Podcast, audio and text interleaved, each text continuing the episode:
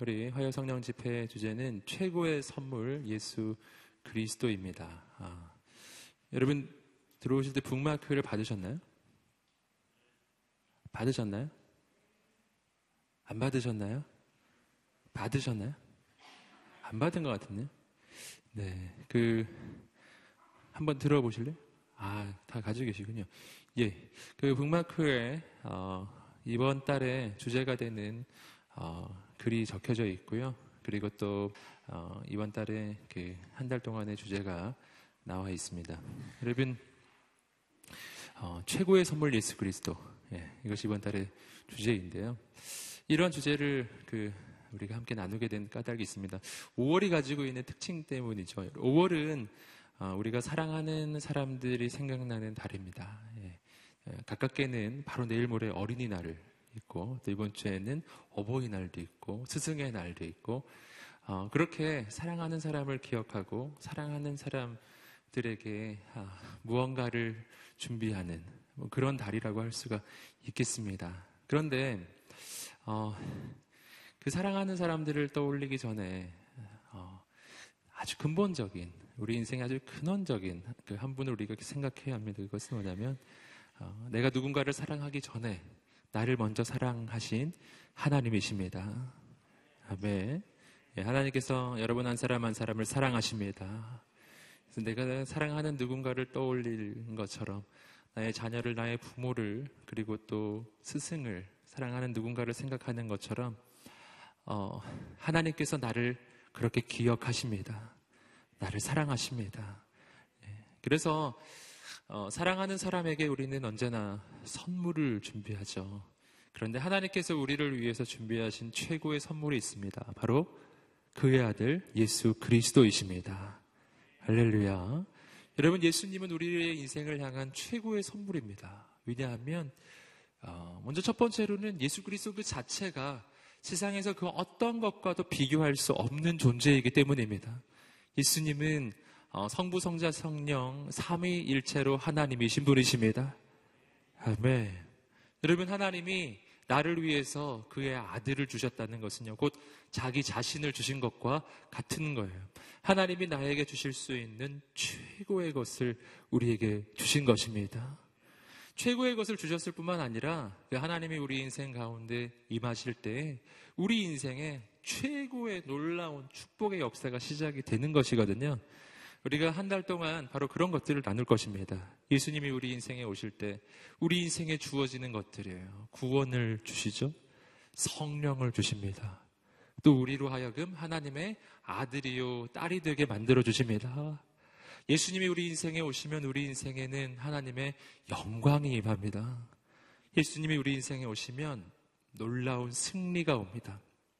예수님 안에 이 모든 것이 다 들어 있습니다. 저는 한 달 동안 바로 그 예수님이 우리에게 주시는 그 축복을 우리가 함께 누리게 되기를 소망합니다. 여러분 하나님을 기대하시기를 바랍니다. 아멘. 하나님 기대하십시오. 네, 우리가 기대하고 소망하는 만큼 그보다 더 놀랍게 하나님이 역사하실 것입니다. 어, 그런 의미에서 그 본문을 어떤 본문을 가지고 우리가 함께 은혜를 나눌까 기도하다가 하나님께서 로마서 8장의 말씀을 주셨습니다. 그래서 그 북마크를 보시면 아시겠지만 아, 여러분 이번 한 달은 5주 동안 이, 이 같은 주제를 가지고 진행해야 되는데 로마서 8장의 내용입니다. 로마서 8장 강의 설교라고 할 수도 있어요. 그래서 오늘부터 로마서 이 8장 말씀을 보실 텐데 아, 정말 귀한 시간이 될 것 같습니다. 로마서 8장은 로마서 가운데서도 가장 클라이막스와 같은 장이에요. 이 로마서 8장 안에는 우리 인생을 향한 가장 놀라운 구원의 약속과 선포가 그 안에 들어져 있습니다. 아까 금방, 금방 말씀드렸던 그 다섯 가지 구원과 성령과 아들됨과 그리고 영광과 승리의 약속이 이 로마서 8장 안에 들어 있거든요.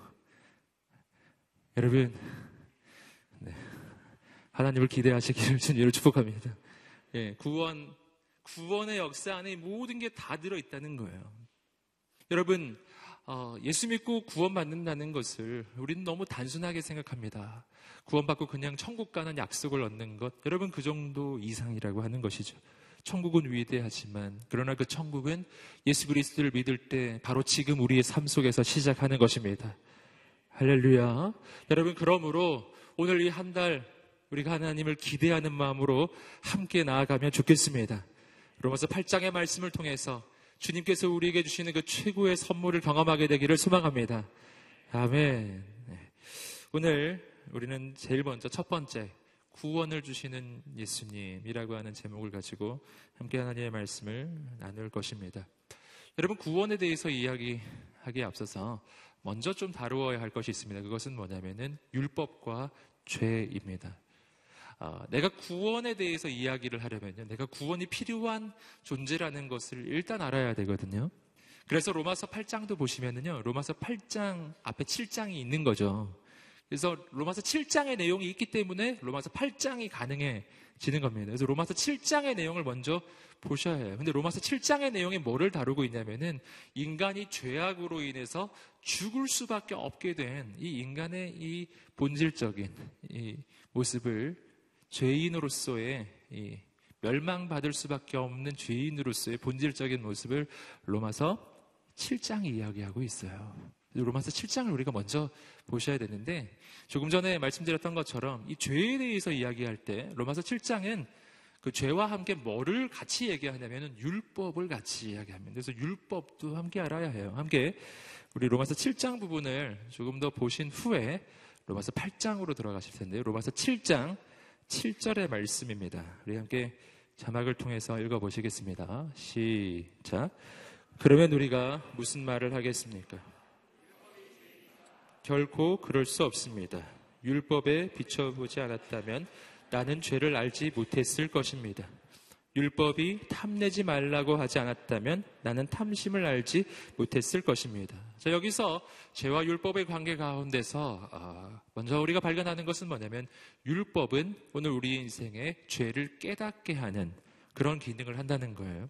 율법은 우리가 죄를 지었는지 안 지었는지 알게 해주는 역할을 합니다. 오늘 말씀처럼 만약 율법이 없었다면, 만약 율법이 탐내지 말라라고 하는 계명을 주지 않았다면, 나는 내가 탐낼 때 이것이 죄라는 것을 알지 못했을 거예요. 즉, 탐심이라고 하는 것이 이것이 죄인지 죄가 아닌지를 알 수가 없는 거죠.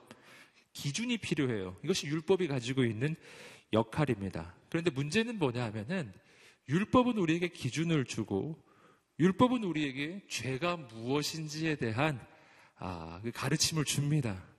그런데 문제는 뭐냐 하면은 이 율법은 나로 하여금 그 죄로부터 벗어날 수 있는 힘을 주지는 않는다는 거예요. 율법은 나를 정죄합니다. 넌 죄인이야. 이렇게 이야기합니다. 그런데 그, 그랬으면은 죄에서 벗어나게 해줘야 되는데 못 벗어나는 거예요. 율법 앞에 서면 난 죄인이 되고 율법 앞에 서면 나는 비참한 죄인, 정죄받는 죄인, 망할 수밖에 없는 죄인. 로마서가 말하듯이 죄의 삭은 사망이기에 죄의 대가는 죽음이거든요. 그것은 영적 죽음을 이야기하는 거예요. 하나님과 단절되고 죽을 수밖에 없는 인생이라는 것을 깨닫게 됩니다. 문제는 그 다음에 어떻게 해야 될지를 모른다는 것이죠. 여러분, 어, 그래서 율법은 그 자체가 거룩해요. 율법은 악하지 않습니다. 율법은 악하지 않고 선하고 거룩하고 의롭고 율법은 완전합니다. 하지만 율법은 나를 구원할 수는 없어요. 이 부분 우리가 아주 잘 알아야 합니다.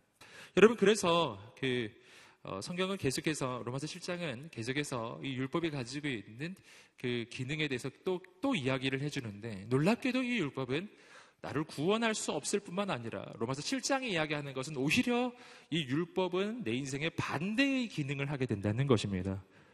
함께 로마서 7장 8절부터 11절까지 말씀을 읽어 보시겠습니다. 시작. 그러나 죄가 계명으로 인해 그렇죠. 이 말씀을 보시면은 우리가 아, 어, 금방 읽어서는요 잘 이해가 되지 않는 말이 나와요. 어떻게 이야기합니까? 어, 먼저 8절을 보시면 죄가 계명으로 인해 기회를 타서 내 안에 각종 탐심을 일으켰습니다. 자막을 한번 보여주시겠습니다. 8절 말씀을 한번 다시 한번 보여주세요. 그러나 죄가 계명으로 인해 기회를 타서 내 안에 각종 탐심을 일으켰습니다. 참 신기하죠? 여러분, 죄가 계명을 통해서 나로 하여금 오히려 탐심을 일으켰다라고 나오고 있죠. 여러분, 율법은 거룩한데 어떻게 이런 일이 일어나는 것이죠? 그런데 말이죠. 여러분, 어, 이런 일이 일어난다는 거예요. 여러분 이것은 율법이 가지고 있는 정죄의 기능 때문에 일어나는 현상입니다. 율법은 거룩하지만 여러분 또 다른 실체가 있어요. 율법 외에 또 다른 실체가 있는데 죄라고 하는 실체를 오늘 로마서 7장은 이야기합니다. 여러분 이것을 조금 더 알기 쉽게 이해하자면, 이해하자면 악한 마귀, 악한 마귀의 세력이 있어요. 그 악한 마귀의 세력이 율법을 이용하는 거예요. 율법은 죄를 지적하는 기능을 가지고 있다고 했죠? 악한 마귀는 어떻게 하느냐면 악한 마귀는 이 율법을 이용해서 나를 정죄합니다. 율법의 기준을 가지고 나를 정죄해요. 너는 이런 이런 죄를 어겼고, 너는 이런 이런 법을 어겼고, 그러니 너는 죄인이야. 이렇게 악한 마귀는 나로 하여금 죄인이라고, 너는 정죄받은 인생이라고, 이렇게 규정을 짓는데, 그것을 무엇을 통해서 하냐면 율법을 통해서 한다는 것입니다. 이 부분이 굉장히 중요해요. 여기서 우리는 여기서 못 벗어나는 것이죠. 왜냐하면 율법은 너무 분명하니까. 그런데 내가 그렇게 더러운 죄인으로 정죄를 받았을 때 그때 무슨 일이 일어나냐 하면은 나는 그 죄로부터 벗어나게 되는 것이 아니라 그 죄에 더 빠져든다는 것입니다. 더 빠져들어요. 정죄받으면 그 죄에 더 빠져들어요. 이것이 오늘 말씀이 이야기하는 겁니다. 죄가 계명으로 인해 기회를 타서 내 안에 각종 탐심을 일으켰습니다. 죄는 율법을 통해 나를 정죄합니다. 난 정죄를 받으면 내가 죄인인 걸 알게 되는데 죄인인 걸 알게 되면 죄로부터 이제 벗어나야지라고 생각하는 게 아니라 더, 더 깊이, 더 깊이, 더 강하게, 더, 더 강도 깊게, 더 깊게 그 죄에 계속해서 빠져들어가요. 여러분 이런 경험 혹시 해보셨나요? 내가 지금 죄를 짓고 있다는 걸 난 알아요. 나는 이 죄를 짓고 있고 이거 하나님 기뻐하시지 않는 거 너무 잘 알아요. 그런데 내가 그걸 알고 있고 내가 지금 정죄받아 마땅한 인생이라는 것을 내가 깨달아요. 나 너무 비참해. 나 스스로 나를 보면 너무 비참해요. 난, 난내 인생이 왜 이런가? 여러분 그런 경험 해보셨나요? 내 인생이 난 왜 이렇지? 이러면 안 되는데 계속하고 있어요. 난 이러면 안 된다라고 생각을 하면 할수록 이상하게 더 깊이 빠져들어요. 더, 더, 더 못 빠져나와요. 마치 거미줄에 걸린 그 곤충이 막 발버둥을 치면 칠수록 점점 더 거미줄에 점점 더 휘말리는 것처럼 마치 그런 거 비슷해요. 여러분. 벗어나고 싶은데 못 벗어나요. 마치 늪에 빠져가지고 내가 늪에 빠진 걸 알았어요. 벗어나고 싶어요. 막 발버둥을 칩니다. 발버둥을 치면 칠수록 점점 더 깊이 빠져들어가요. 여러분 이게 바로 악한 마귀가 율법을 이용해서 나를 정죄할 때 일어나는 현상입니다. 여러분, 이것은 또 다른 예를 들어보면 이런 현상하고 비슷해요. 내가 깨끗한 옷을 입고 바깥에 나갔습니다. 마치 오늘 같은 날씨, 비바람이 막 치는 날씨에 깨끗한 옷을 입고 밖에 나갔어요. 흙탕물이 막 튀는 거죠. 처음에 발, 발걸음을 몇, 몇 방울 내디딜, 발, 발걸음을 내디딜 때 물방울이, 흙탕물이 막 조금씩 튑니다. 그럼 난 조심하겠죠? 옷이 깨끗하니까. 굉장히 조심할 거예요. 그러나 오늘처럼 이렇게 비바람이 막 몰아치고 막 다 젖어버리고 막 흙탕물이 막 튀기 시작하고 내 옷은 더러워졌어요. 이러면 어떻게 될까요?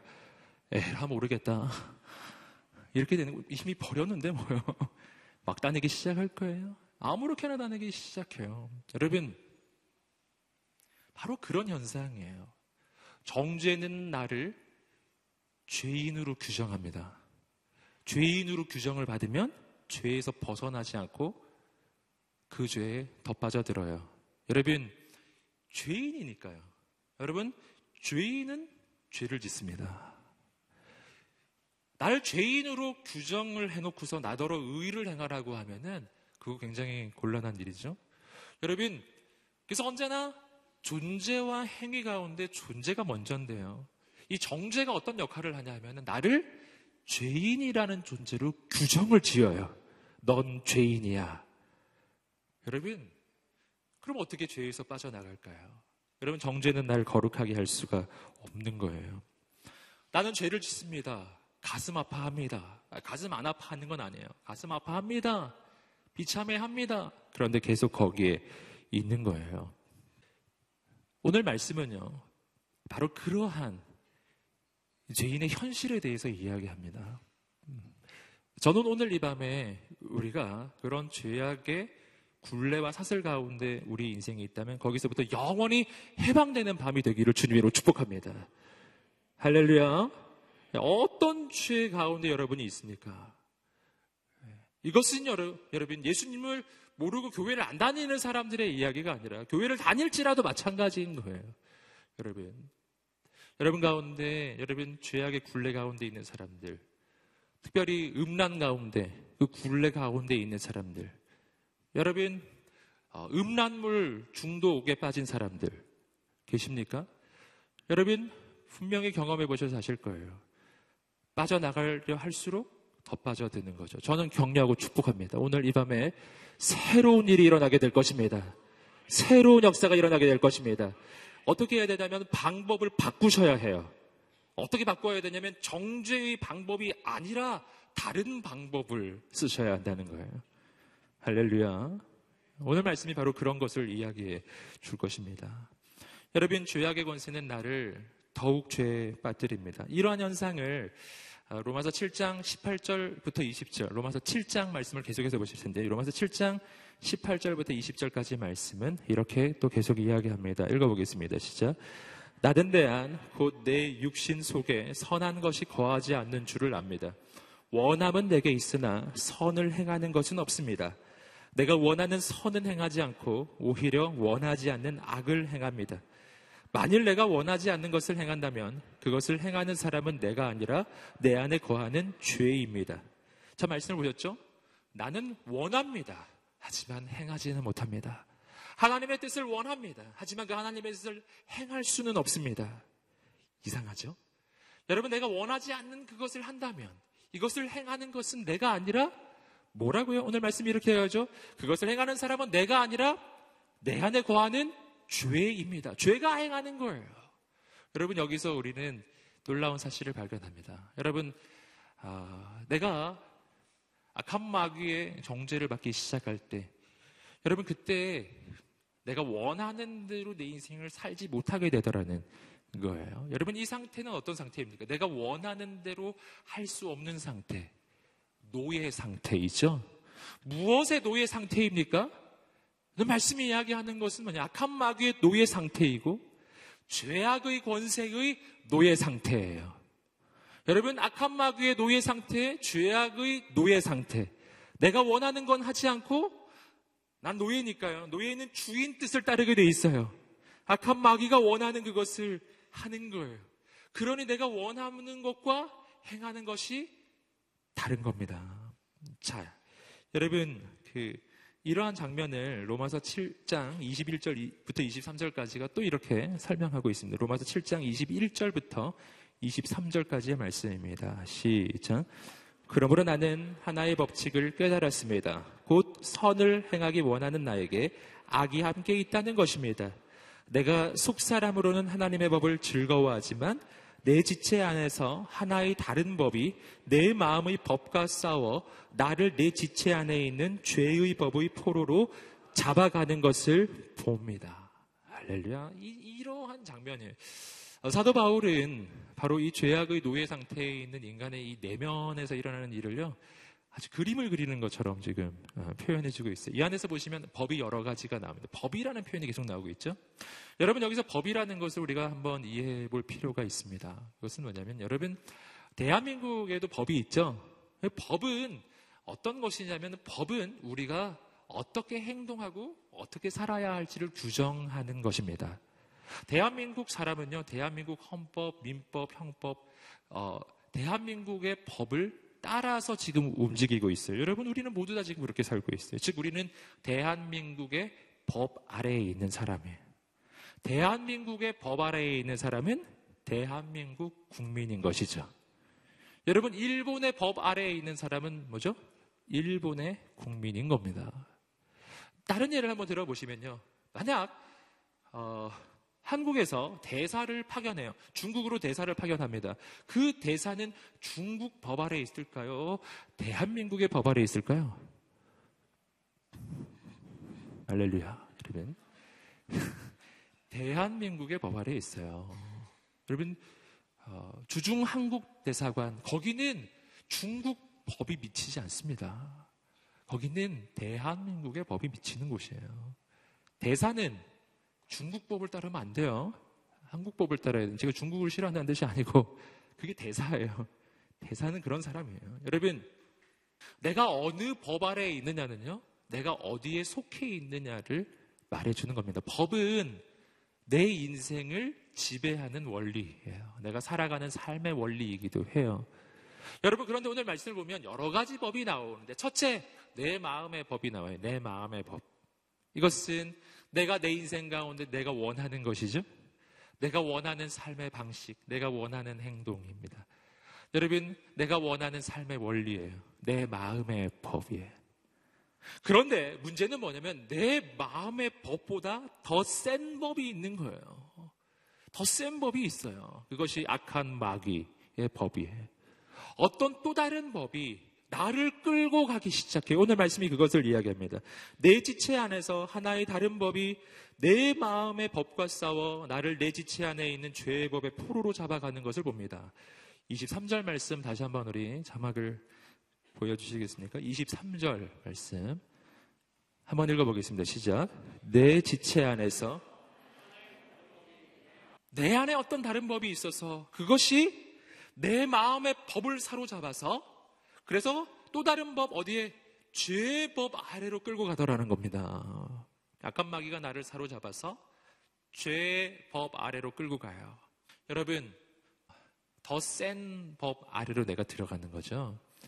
여러분 이것은 무엇을 이야기합니까? 난 내 마음의 법을 따르기를 원하는데 죄의 법을 따르게 된다는 것이죠. 여러분 죄를 저지르고 싶지 않은데 그 죄의 포로가 되어서 그 죄를 저지를 수밖에 없는 인생이 되었다라는 것입니다. 여러분 그래서 전에도 우리가 함께 나눈 적이 있지만 죄인의 상태는 결코 자유로운 상태가 아니에요. 여러분 죄인의 상태는 자유롭게 죄를 짓고 있는 상태가 아니죠? 죄를 안 지을 수 없는 상태가 죄인의 상태예요. 죄를 지을 자유가 있는 것이 아니라 죄를 안 지을 수 있는 자유가 없는 상태가 바로 죄인의 상태라고 하는 것입니다. 기억나시죠? 예, 전에도 한번 예를 들려드렸지만, 뭐, 아주 쉬운 예들, 마약을 하는 사람은 마약을 할 수 있는 자유가 있는 것이 아니라 마약을 안 할 수 있는 자유가 없는 것이죠? 그렇죠? 술을 먹는 사람은 술 마실 자유가 있는 것이 아니라 술을 안 마실 자유가 없는 것입니다. 담배를 피는 사람은 담배를 필 수 있는 자유가 있는 게 아니에요. 담배를 안 피는 선택을 할 수 있는 자유가 없는 거예요. 도박을 하고 있는 사람은 도박을 할 자유가 있어서 자유롭게 도박을 하는 것이 아니에요. 도박을 안 할 수 있는 자유가 없기 때문에 도박을 안 하는 선택을 할 수 있는 자유가 없기 때문에 안 할 수가 없어서 하는 겁니다. 네. 뭐가 자유인지 우리가 알아야 돼요. 뭐가 자유로운 여러분 세상 사람을 보면서 그래서 이렇게 생각하지 마세요. 어, 자유로운 인생 이렇게 뭐 강남 이렇게 지나가고 뭐 신촌 이런 데 지나가면서 이야, 자유로운 인생들 예. 여러분 자유롭게 죄 짓는 게 아니라니까요. 부자유하게 죄 짓는 것입니다. 부자유하게 죄의 포로된 상태예요. 여러분, 이걸, 이것을 사도 바울은 이렇게 표현했어요. 로마서 7장 24절, 25절 말씀에서 이 결론적으로 이 죄악에 빠진 인생을 사도 바울은 이렇게 표현합니다. 함께 읽어보겠습니다. 시작. 아, 나는 비참한 사람입니다. 이 사망의 몸에서 누가 나를 구해내겠습니까? 우리 주 예수 그리스도로 인해 하나님께 감사드립니다. 그러므로 나 자신은 마음으로는 하나님의 법을, 육신으로는 죄의 법을 섬기고 있습니다. 난 비참합니다. 누가 날 건져내겠습니까? 내 힘으로는 할 수가 없습니다. 내 마음은 원하지만 내 육신은 이미 죄악 가운데 빠져 있습니다. 누가 날 건져내겠습니까? 한 분, 오직 예수 그리스도 뿐이시라는 것이죠. 할렐루야. 그리고 로마서 8장 1절에서 대반전의 역사가 일어나요. 오호라 나는 곤고한 사람이로다. 누가 나를 이 사망의 몸에서 구원할까? 여러분 오늘 우리가 우리 인생을 바라볼 때 이런 마음이 드시지 않으세요? 이런 생각이 들 때가 있지 않으세요? 누가 날 구원해낼까? 누가 날 구해낼까? 여러분 예수님이 계십니다. 자, 로마서 8장입니다. 로마서 8장 1절은 바로 이러한 죽을 수밖에 없는 처절한 비참한 상황에 처해져 있는 그 인생을 향한 하나님의 구원의 선포예요. 한번 8장 1절 말씀을 읽어보시겠습니다. 시작. 아멘. 정말 놀라운 말씀입니다. 로마서 8장 1절 말씀, 2절 말씀 우리가 암송해야 되는 구절이죠. 예, 개혁 개정으로 보시면 어, 암송하기가 좀 더 쉬운 것 같아요. 그러므로 이제 그리스도 예수 안에 있는 자에게는 결코 정죄함이 없나니 이는 그리스도 예수 안에 있는 생명의 성령의 법이 죄와 사망의 법에서 너를 해방하였습니다. 아멘. 여러분 이 말씀을 암송하시기 바랍니다. 매일매일 선포하시기 바랍니다. 이 말씀이 바로 로마서 7장에 나오는 죄악의 굴레, 죄악에 포로된 상태에 있는 인생이 해방되는, 영원히 해방되는 하나님의 말씀의 선포이기 때문이에요. 어떻게 그런 죄악의 그 정죄로부터 벗어나는가? 여러분 오늘 말씀을 보시면 다짜고짜 사도 바울은 선포합니다. 뭐라고요? 여러분은 정죄를 받지 않는 인생이 되었습니다. 그냥 이렇게 선포해 버려요. 어떻게 있으면? 그리스도 안에 있으면. 여러분이 만약 그리스도 안에 있으면 여러분은 결코 정죄받지 않을 것입니다. 여러분, 바로 앞까지만 해도 바로 앞에서 사도 바울은 뭐라고 얘기했나요? 오호라 난 공고한 사람이로다. 누가 날 이 죄악의 몸에서 구해낼까? 내 마음은 원하지만 난 행함이 없고 죄악의 권세 아래서 나는 허덕이고 있는 인생이라는 것을 그렇게 그렇게 고백했었잖아요. 그런데 어떻게 과정이 없어요, 과정이. 저는 이게 너무 신기해. 바로 앞까지 아주 죽을 지경이었었거든요, 분명히. 거의 막 쓰러지는 인생이었는데 갑자기 벌떡 일어나더니 정죄함은 없도다. 이렇게 선포하는 거예요. 자, 여기서 우리는 이 중요한 사실을 하나 알게 됩니다. 뭘 알게 되냐면은 오늘 우리의 인생의 회복은 갑자기 일어날 것입니다. 할렐루야. 한 절 사이에 모든 것이 바뀌어요. 여러분, 우리 인생의 구원과 회복은 아주 급하게 일어나는 것입니다. 여러분, 세상에서는 그 변화가 오래 걸릴 수 있어요. 1년, 2년, 3년, 이렇게 과정이 오래 걸릴 수 있지만, 그러나 하나님 안에서는 즉시 일어납니다. 즉시. 저는 오늘 이 밤이 그러한 밤이 되기를 주님으로 축복합니다. 어떻게 그렇게 되는가? 그것은 뭐냐면은 정죄받지 않는 인생임을 선포하는 거예요. 오늘 말씀 그대로입니다. 그러므로 이제 그리스도 예수 안에 있는 자에게는 결코 정죄함이 없나니 여러분 이 선포가 굉장히 중요해요. 이것이 우리 인생을 구원하는 메시지입니다. 왜냐하면은 여러분 이 부분은 세상의 메시지하고 다르기 때문입니다. 여러분 세상에서는 어떻게 죄에서 벗어난다고 이야기합니까? 세상에서는 보통 이렇게 얘기하죠. 죄를 깨달아야 된다고, 죄를 정죄하고, 죄를 비판하고, 그 죄를 지적합니다. 이렇게 하는 거예요. 이것이 세상의 방법이고 인간의 상식이에요. 여러분 그러나 로마서 8장은 반대의 이야기를 하는 거예요. 정죄하면 죄에서 벗어나게 되지 않고 죄에 더 빠져드는 것입니다. 여러분, 어떻게 해서 죄에 벗어나느냐고요? 한 가지 방법뿐이에요. 정죄가 아니라 정죄받지 않는 인생이 되었음을 선포하는 것입니다. 아멘. 여러분, 정죄받지 않는 인생이 되었다는 것은 무엇을 이야기하는 걸까요? 이것은 우리 인생이 의인이 되었음을 선포하는 것입니다. 당신은 의인이 되었습니다. 할렐루야. 이게 그런 얘기예요. 오늘 로마서 7장과 8장의 흐름은 이런 얘기입니다. 이 8장은 이렇게 선포하는 거예요. 여러분은 이제 예수 안에서 의인이 되었습니다. 그러니 이제부터 의를 행하십시오. 의인이 되었음을 먼저 선포하는 거예요. 존재의 변화를 먼저 선포하는 거예요. 그리고 그렇게 살라고 이야기하는 것입니다. 여러분은 정죄받지 않은 인생이 되었습니다. 정죄를 안 받는 이유는 뭘까요? 내가 예수 안에 있기 때문에 오늘 말씀은 전제가 딱 하나뿐이에요.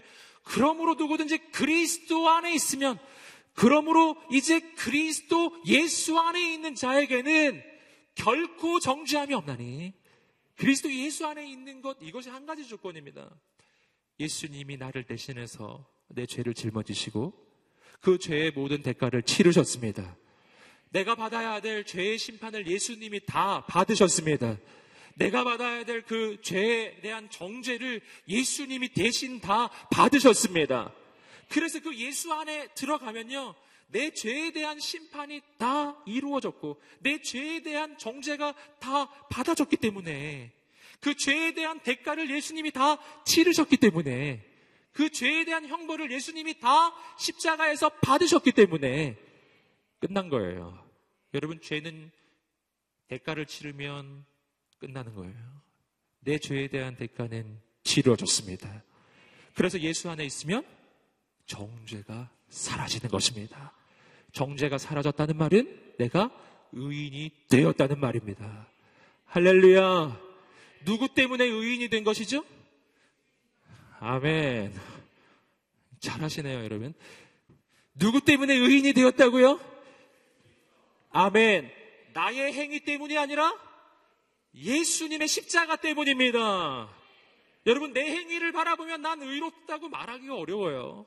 내 행위는 여전히 더럽고, 내 행위는 여전히 실수하고, 내 행위는 여전히 여러분 죄악 가운데 있습니다. 하지만 그 죄에 대한 대가가 십자가에서 다 치루어졌기 때문에 죄악 속에서도 나는 나는 정죄받지 않는 인생이라고 나는 선포할 수가 있게 되는 것입니다. 여러분 예수님을 바라보시기를 주님의 이름으로 축복합니다. 아멘. 할렐루야. 아멘. 나의 인생이 바뀌었습니다. 이것을 먼저 선포해 주고 있어요. 오늘 말씀은 그것을 선포하는 겁니다. 죄인이 애를 써서 의를 행하면 의인이 되리라. 이렇게 만약 말한다면 이것이 복음일까요? 이건 복음이 아니에요. 죄인은 아무리 애를 써도 의를 행할 수 없어요. 그 아까 보셨던 로마서 7장의 이야기예요. 죄인은 죽었다 깨나도 아 죽었다 깨나면 할 수 있을 수도 있는데 네, 그건 거듭남이니까요. 근데 그 죄인이 죽었다 깨나지 않는 이상 네, 죄인인 상태에서 아무리 애를 써도 하는 건 전부 죄예요. 전부 죄악이에요. 전부 다. 전부 다. 여러분 그러니까 이, 그런 걸 율법주의라고 하는 겁니다. 율법주의는 죄인더러 이렇게 말하는 거예요. 죄인이 여기 있어요. 죄인들이 이렇게 말해요. 너 죄인인데 오늘부터 한 가지씩 착한 일을 하고 계속해서 착한 일을 해봐. 평생 애를 쓰면 아마 착한 인생이 될 거야. 착한 일을 해, 착한 인생이 될 거야. 이렇게 말하는 게 율법주의예요. 자기의 의로, 자기의 노력으로, 자기의 인생에 의를 행하려고 하는 것. 실패합니다. 왜 실패하냐면은 존재가 의롭지 않기 때문이에요. 존재가 죄인이기 때문이에요. 존재가 바뀌지 않으면 절대로 의는 이루어지지가 않습니다.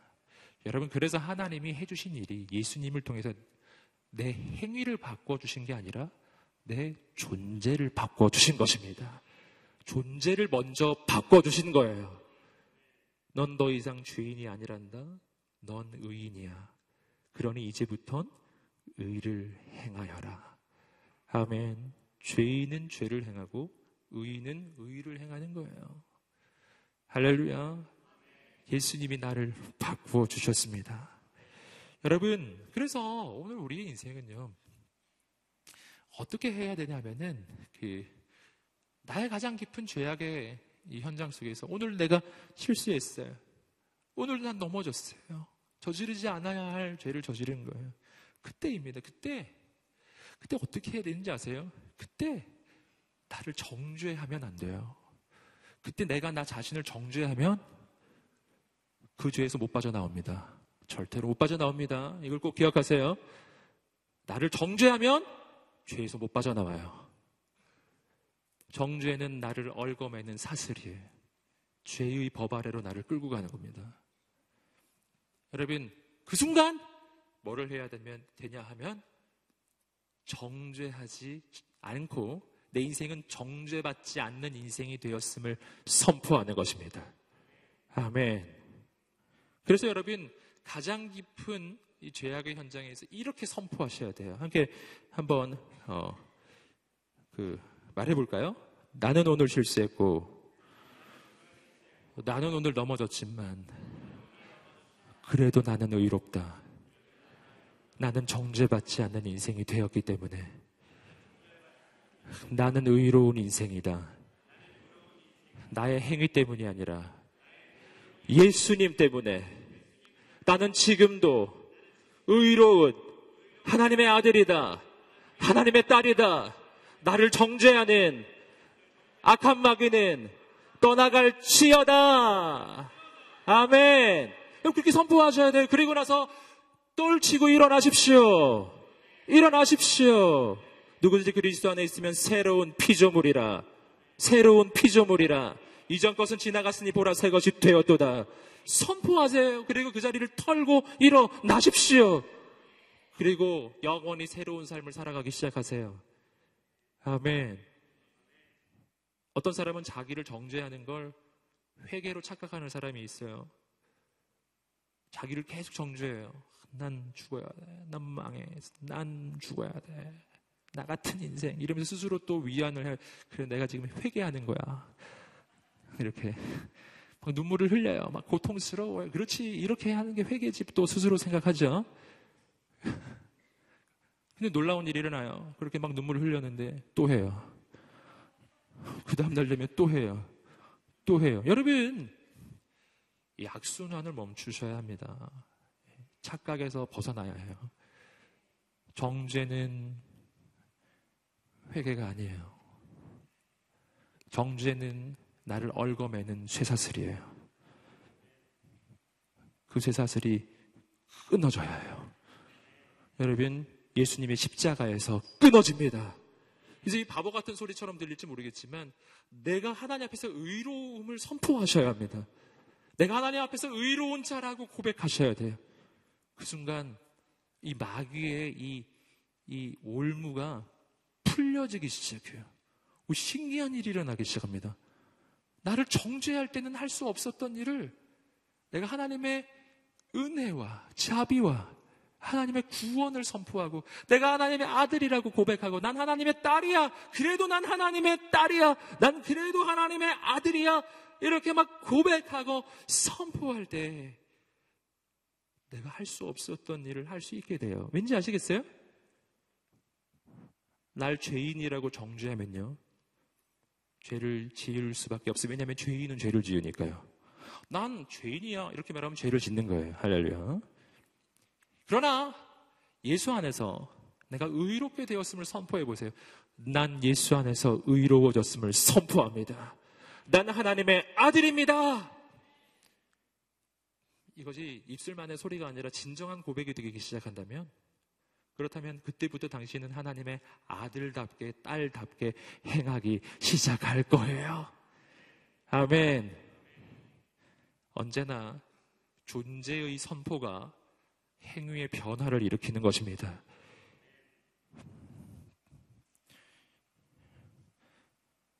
이런 걸 한번 생각해 보세요. 여러분, 초등학교 학생은 초등학교에서 수업을 받고 열심히 공부를 합니다. 그렇죠? 자, 존재라는 게 있고 행위라는 게 있어요. 초등학교에서 공부하는 것이 행위이고 초등학교 학생이 된다는 것이 존재이죠. 이 둘 중에 어느 쪽이 먼저인지 아시겠어요? 존재가 먼저입니다. 가령 예를 들어서 중학생이 갑자기 초등학교 가서 막 공부하기 시작해요. 매일 아침 초등학교에 가서 초등학교 학생들 이, 이, 그, 등교할 때 같이 등교해가지고 저 반 끝에 앉아서 계속 공부하고 있어요. 초등학교 학생하고 똑같이 수업하고 똑같이 숙제도 하고 공부도 하지만 그가 초등학교 학생이 되나요? 행위를 한다고 해서 존재가 바뀌는 게 아니라는 겁니다. 여러분, 초등학교 학생이 되어야 그때부터 초등학교 학생처럼 살게 되기 시작하는 것이지, 초등학교 학생처럼 산다고 해서 초등학교 학생이 되는 게 아니에요. 또 다른 예를 들어보면 아시겠지만 저에게는 아들이 있습니다. 여러분, 그런데 만약 예를 들어서 저 옆집 애가 어느 날 우리 집에 와서 막 살기 시작해요. 꼭 우리 아들처럼 아침에 일어나서 막 밥 먹고 우리 아들 옷 입고 어, 예, 나더러 막 용돈 달라 그러고 막 어린이날 선물 사달라 그러고 마치 아들처럼 막 행동하기 시작해. 그럼 그가 나의 아들이 되나요? 그가 아무리 애를 써도 나의 아들이 안 돼요. 저는 그 아이를 향해서 정말 안타까운 마음을 품을 거예요. 그리고 그의 본래 집으로 돌려 보낼 겁니다. 여러분, 행위가 존재를 만들지 않아요. 존재가 바뀌어야 행위가 바뀌는 것입니다. 마찬가지거든요. 여러분, 하나님의 아들이 돼야만 하나님의 아들처럼 살게 되는 겁니다. 너가 하나님의 아들처럼 살아야 하나님의 아들이 되지. 이건 거짓말이에요. 이건 거짓 복음이에요. 이건 거짓 진리입니다. 진리는 언제나 존재가 먼저 바뀌는 거예요. 예수 그리스도 안에서 우리가 새로운 피조물이 되는 겁니다. 그래야 난 하나님의 아들로서 딸로서 살기 시작하는 것입니다. 여러분 율법주의는 내 행위를 먼저 바꾸라고 이야기해요. 하지만 복음은 우리의 인생의 존재가 바뀌었다고 선포해 주는 겁니다. 내가 죄 가운데 있어도 부족해도 실수해도 연약해도 넌 하나님의 아들이야 라고 선포해 주는 겁니다. 아멘. 존재의 변화가 삶을 변화시켜요. 할렐루야. 마귀는 언제나 내 행위를 먼저 지적해요. 넌 이렇게 이렇게 사니까 넌 하나님의 아들일 리가 없어. 이렇게 얘기하는 겁니다. 마귀는 언제나 내 행위를 먼저 지적하는 거예요. 여러분, 그러나 하나님은 그렇게 하지 않으세요. 하나님은 먼저 나의 존재를 선포해 줍니다. 넌 나의 아들이야. 아멘. 탕자의 아버지가 그 아들이 돌아왔을 때 이렇게 말했죠. 사랑하는 아들아, 넌 나의 아들이란다. 네가 일꾼이라니 말도 안 돼. 넌 나의 아들이야. 아멘. 여러분, 존재의 변화를 하나님은 먼저 말해 주시는 거예요. 여러분, 그 존재의 변화는 나의 행위에 달려 있는 것이 아니라 하나님의 사랑에 달려 있는 것입니다. 하나님이 날 그렇게 봐주시는 거예요. 여러분, 그 하나님의 영원한 사랑 가운데 들어가시기를 주님으로 축복합니다. 그렇게 내 존재가 변화됐음을 선포하면 이상하게 죄악의 권세가 힘을 잃어요. 나를 다스리던 이 죄악의 파워가 약해져요. 막 힘이 빠져버려요. 무슨 종이 호랑이처럼 힘이 빠져버려요. 굉장히 강한 성인 줄 알았는데 모래성이 무너지기 시작해요. 순식간에 무너질 것입니다. 아멘. 정죄가 아닙니다. 난 정죄받지 않는 하나님의 아들이요 딸이 되었음을 선포하는 것입니다. 여러분 그래서 요한복음 8장의 이야기를 우리가 다시 한번 보실 건데요. 여러분 어, 요한복음 8장에서 예수님께서는 가늠하다가 현장에 잡힌 여인을 만나시죠. 사람들은 가늠하다가 현장에서 잡힌 여인을 끌고 와서 예수님께 끌어놓고 말합니다. 모세의 법에 의하면 이 여자는 돌로 쳐서 죽여야 한다고 되어 있는데 당신은 뭐라고 이야기합니까? 이것은 예수님에게 아주 위험한 질문이었죠. 만약 예수님이 돌로 치라고 한다면 그렇다면 그간의 예수님의 사랑의 메시지는 거짓말이 될 것이고 만약 돌로 치지 말라고 한다면 모세의 율법을 어기는 것이 될 것이기 때문에 이렇게 말해도 어려워지고 저렇게 말해도 어려워지는 거예요. 여러분 바리새인들이 그렇게 질문을 던집니다. 그때 예수님이 이렇게 말씀하셨죠. 너희 가운데 죄 없는 자가 먼저 돌로 치라. 무슨 뜻이냐면은 맞다. 죄는 심판이 있다. 죄는 반드시 심판을 받아야 한다. 그러나 그 심판은 죄 있는 자가 할 수 있는 게 아니라 죄 없는 존재만이 심판하는 것이다. 그러니 너희 중에 죄 없는 존재가 있으면 이 여자를 심판해라. 이렇게 말씀하신 것이죠. 그러자 사람들이 다 돌을 놓고 가버렸죠. 자기들도 죄인인 걸 알거든요. 여러분 그 자리에서 이 여인을 심판할 수 있는 유일하신 분은 죄 없으신 예수 그리스도 뿐이세요. 그런데 그 예수님이 이 여인을 향해 이렇게 말씀하시죠. 너를 고발하던 자들이 어디 있느냐? 너를 정죄하던 사람들이 한 명도 없느냐? 여인이 말하죠. 모두 다 갔습니다. 여러분, 당신을 정죄하던 자들은 어디에 있습니까? 당신을 고발하던 자들은 어디에 있습니까? 여러분, 밤낮 하나님 앞에서 나를 참수하는 존재가 있어요. 악한 마귀예요. 그게 성경이 말하는 겁니다. 마귀는 참소하는 것이 그의 인생의 본질이에요. 정죄는 마귀의 본질이라고요. 마귀는 밤낮 내 인생을 참수합니다. 예수님 물어보시면 너를 정죄하던 자는 어디에 있느냐? 너를 고발하는 자는 어디에 있느냐? 여러분 선포하십시오. 다 떠나갔습니다. 아무도 없습니다. 할렐루야! 없습니다. 왠지 아세요? 심판은 하나님만 하시는 것이기 때문이에요. 딴 존재가 할 수 있는 게 아니에요. 딴 존재가 그걸 하려고 하면요. 그건 거짓말입니다. 여러분, 예수님이 그리고 이렇게 말씀해 주셨죠.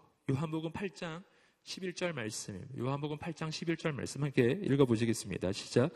여인이 대답했습니다. 선생님 없습니다.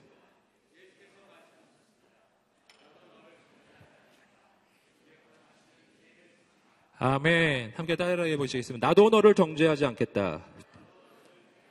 이제부터 다시는 죄를 짓지 마라. 아멘. 그 가운데 정죄할 수 있는 유일하신 분 예수님이 정죄하지 않겠다고 선포해 주십니다.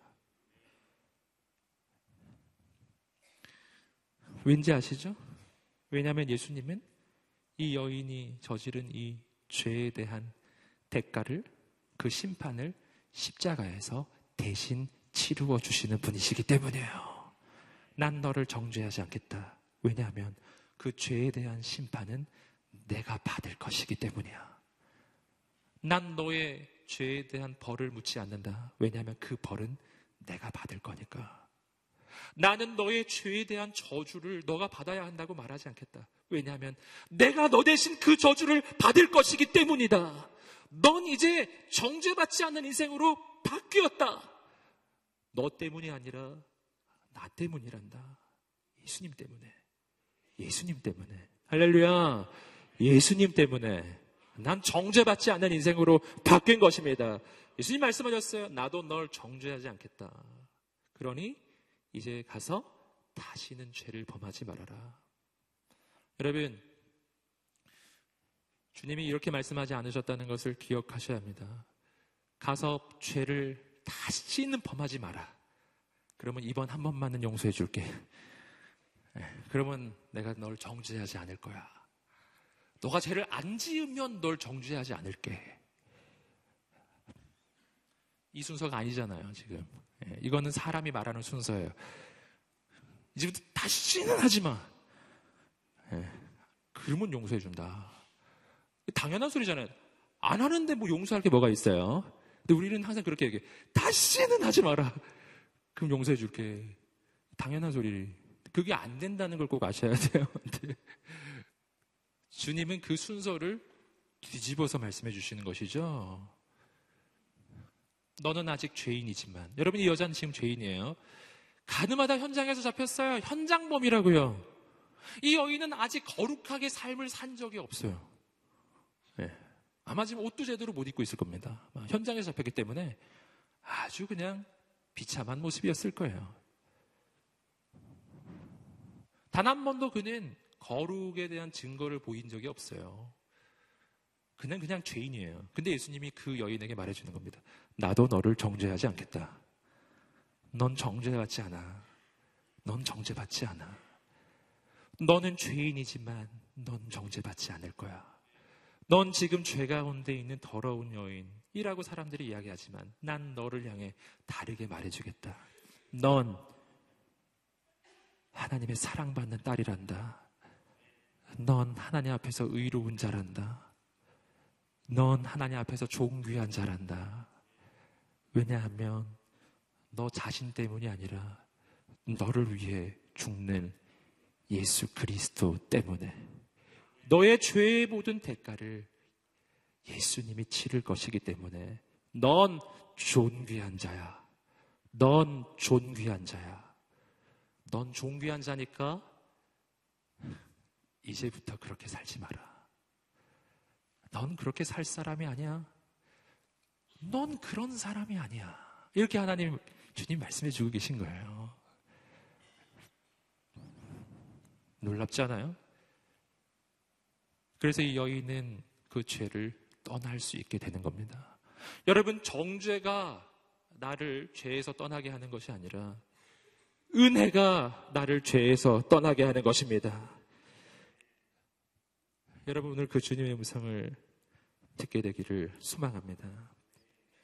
우리가 함께 한번 이 고백을 함께 따라해 보시겠습니다. 예수님이 나를 위해 십자가에 달리실 때 나의 모든 죄의 심판을 담당하셨습니다. 내가 받을 정죄를 예수님이 다 받으셨습니다. 예수님 안에서 더 이상 정죄는 없습니다. 나는 의인이 되었습니다. 나는 하나님의 아들, 딸이 되었습니다. 나는 더 이상 죄의 포로가 아닙니다. 나는 의로운 하나님의 자녀입니다. 아멘. 여러분, 여러분의 인생은 바뀌었습니다. 바뀌었습니다. 그래서 이젠 다르게 살 수 있는 거예요. 함께 로마서 8장 2절 말씀을 계속해서 읽어보시겠습니다. 시작. 이는 그리스도 예수 안에 있는 생명의 성령의 법이 죄와 죽음의 법에서 여러분을 해방했기 때문입니다. 여러분, 그리스도 예수 안에 있는 생명의 성령의 법이 뭐로부터 죄와 죽음의 법에서 여러분을 해방했기 때문입니다. 두 가지의 법이 나옵니다. 그리스도 예수 안에서 오늘 나의 인생이 정죄받지 않는 인생에 이르는 까닭에 대해서 오늘 1절과 2절이 설명하고 있는 거예요. 1절은 예수님이 내 대신 십자가에 달려 죽으셨기 때문이고요. 두 번째는 성령에 대한 이야기가 나옵니다. 그리스도 예수 안에 있으면 생명의 성령의 법이 나를 죄와 사망의 법으로부터 해방시키기 때문입니다. 자, 여기서 우리는 이, 이, 법에 대한 해석에 따라서 두 가지의 메시지를 여기서 발견할 수가 있습니다. 첫 번째, 이 법의 해석을 파워, 권세로 우리가 이해를 할 때입니다. 그러면 이렇게 돼요. 오늘 내가 죄인인 상태는요, 죄와 사망의 권세 아래에 있어요. 죄와 사망의 파워, 그 파워 밑에 내가 있는 거예요. 그래서 나는 원하지 않지만 이 죄와 사망의 권세가 나를 끌고 다니는 겁니다. 지금 이 죄인의 상태. 어떻게 해방되죠? 더 강력한 파워가 오는 것이죠. 더 강력한 능력이 오는 거예요. 죄와 사망의 권세보다 더 강력한 능력, 생명의 성령의 파워, 성령의 권능이 임하는 것입니다. 여러분, 그러면 죄와 사망의 권세로부터 나를 건져낼 것입니다. 아멘. 여러분, 이것이 우리의 인생에 더 이상 죄가 끊어지고 우리 인생에 하나님의 나라가 시작되는 이유예요. 성령이 오셨기 때문입니다. 여러분, 두 번째예요. 이 법을 어, 조금 다르게 한번 해석해 볼 수 있습니다. 죄와 사망의 법에서 이 법은 율법으로 이해할 수 있어요. 왜냐하면 아까 앞에서 보셨던 것처럼 율법 자체는 선하고 거룩하고 의롭습니다. 하지만 문제는 이 율법이 날 구원하지 못해요. 이 율법은 나를 정죄하는 기능을 한다고 말씀드렸죠. 여러분, 율법은 나의 죄를 지적합니다. 그래서 율법 앞에 서면 나는 죄인인 걸 깨닫고 그 율법 앞에 서면 나는 죄의 대가를 치러야 하는 죄인이 되니까요. 죄의 대가는 죽음이죠. 그러므로 이 법이 본래는 하나님의 법인데 이 법의 결과가 죄와 사망으로 이어져요. 그래서 이 법은 죄와 사망의 법이라고 할 수 있어요. 율법 앞에 서면 난 죽을 수밖에 없는 죄인이기 때문입니다. 여러분, 그래서 이 죄인의 상태는 뭐냐면요.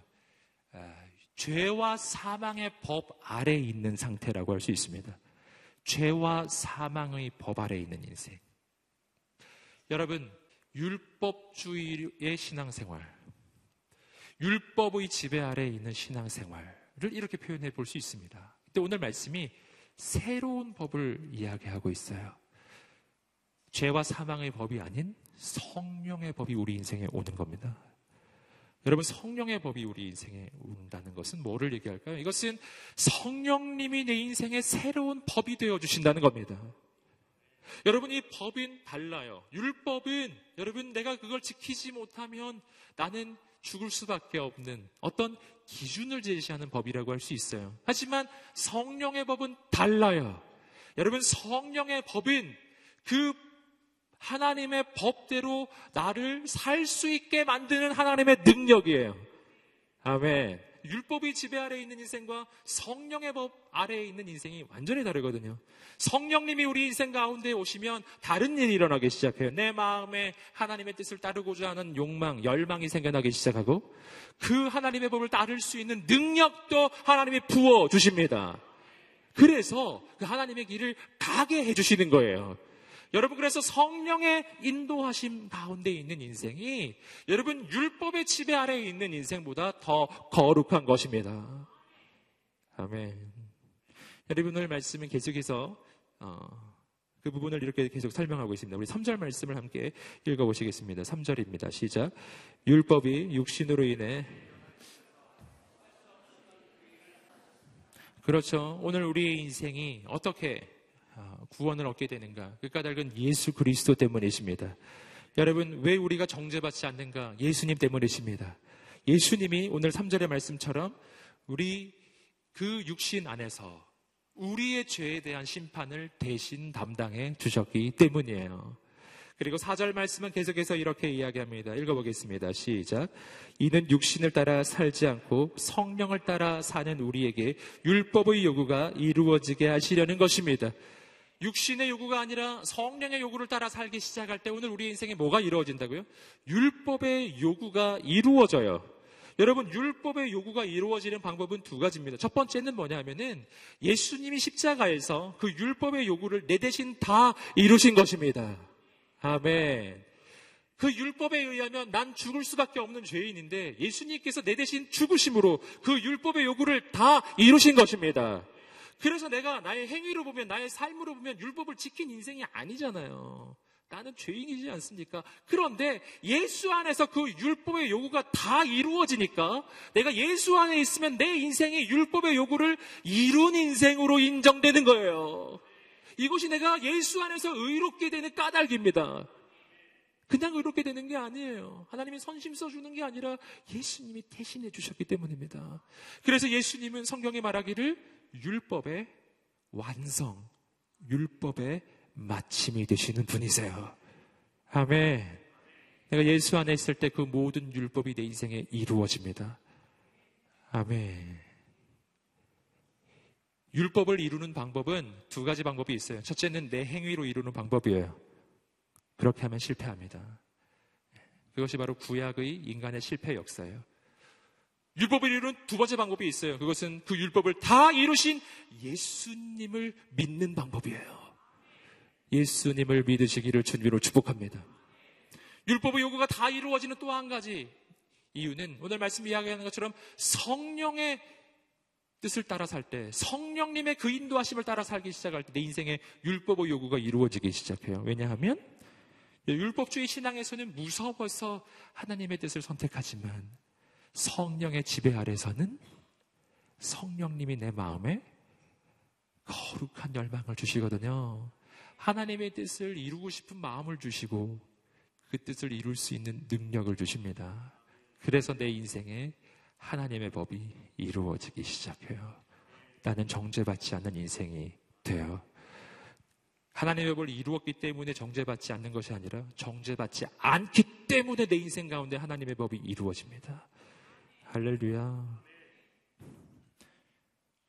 이걸 구원이라고 하는 것입니다. 나는 정죄받지 않는 인생이 되었고, 나는 죄의 사함을 받았고, 나는 대가 치르지 않고 아무런 공로 없이 하나님 앞에서 의로운 자로 인정을 받습니다. 나는 하나님의 아들이 되었습니다.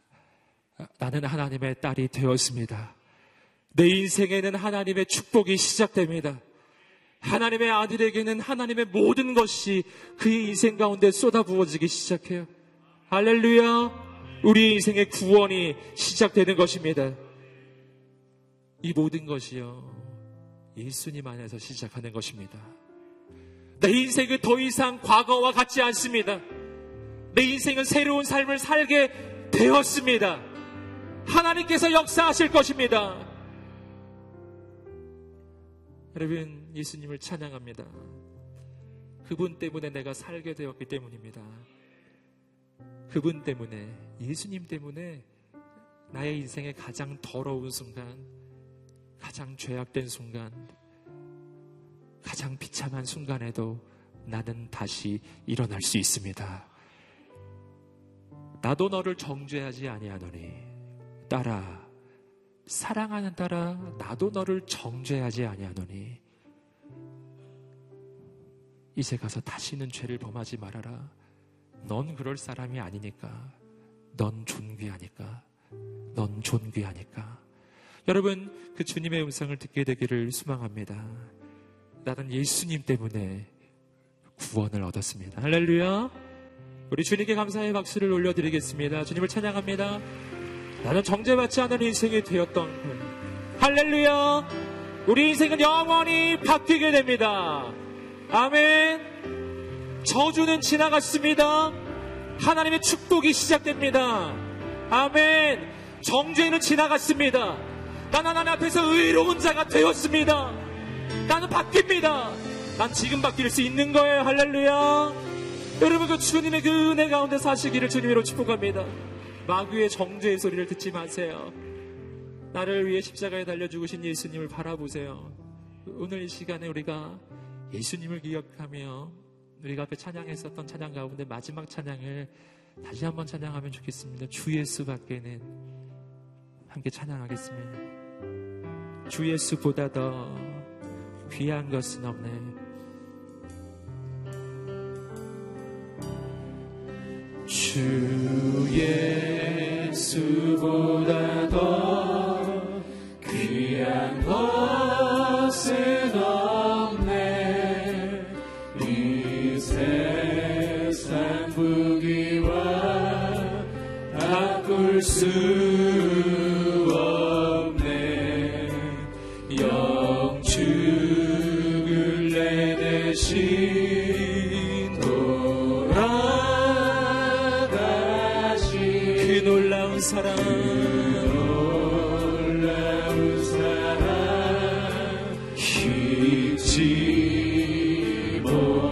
자리에서 일어나 찬양하겠습니다. 즐거운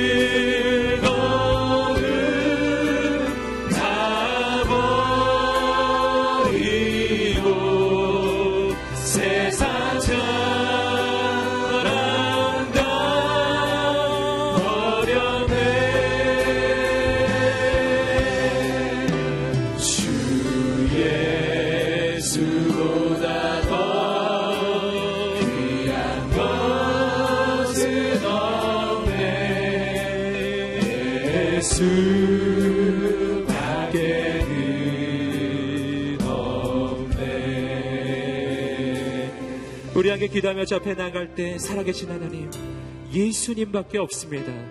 예수만이 나의 구원의 유일한 길이 되시고 예수만이 나의 의로움의 이유입니다. 오직 예수로만 나는 살아나고 오직 예수로만 나의 인생은 새로워집니다. 예수님을 향한 그 믿음으로만 살게 하여 주시옵소서. 예수로만 살게 하여 주시옵소서. 행위로 살지 않게 하여 주시옵소서. 나의 노력으로 살지 않게 하여 주시옵소서. 내 힘으로 살 수 없습니다. 예수님으로만 살겠습니다. 주님으로만 살겠습니다. 예수님을 향한 믿음만 살, 믿음으로만 살겠습니다. 우리 주 앞에 두 손을 들고 예수로만 사는 인생 되게 해달라고 간절히 주여 세 번의 치며 기도하겠습니다. 주여, 주여.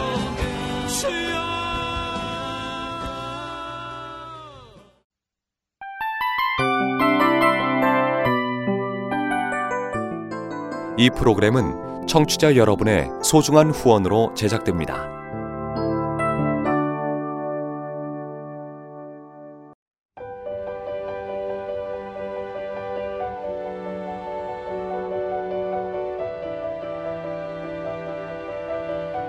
세상에는 수많은 교회들이 있지만 더 깊이 있는 말씀 강해를 찾기 위해 크기로만 교회를 선정하지 않습니다. 보다 좋은 영적 콘텐츠를 더 많이 나누기 위해 방송비를 받지 않습니다. 1년 365일 복음만 전하고 싶어서 우리는 광고를 하지 않습니다. 온누리의 복음을 땅끝까지 CGN TV와 함께 땅끝 선교사가 되주세요.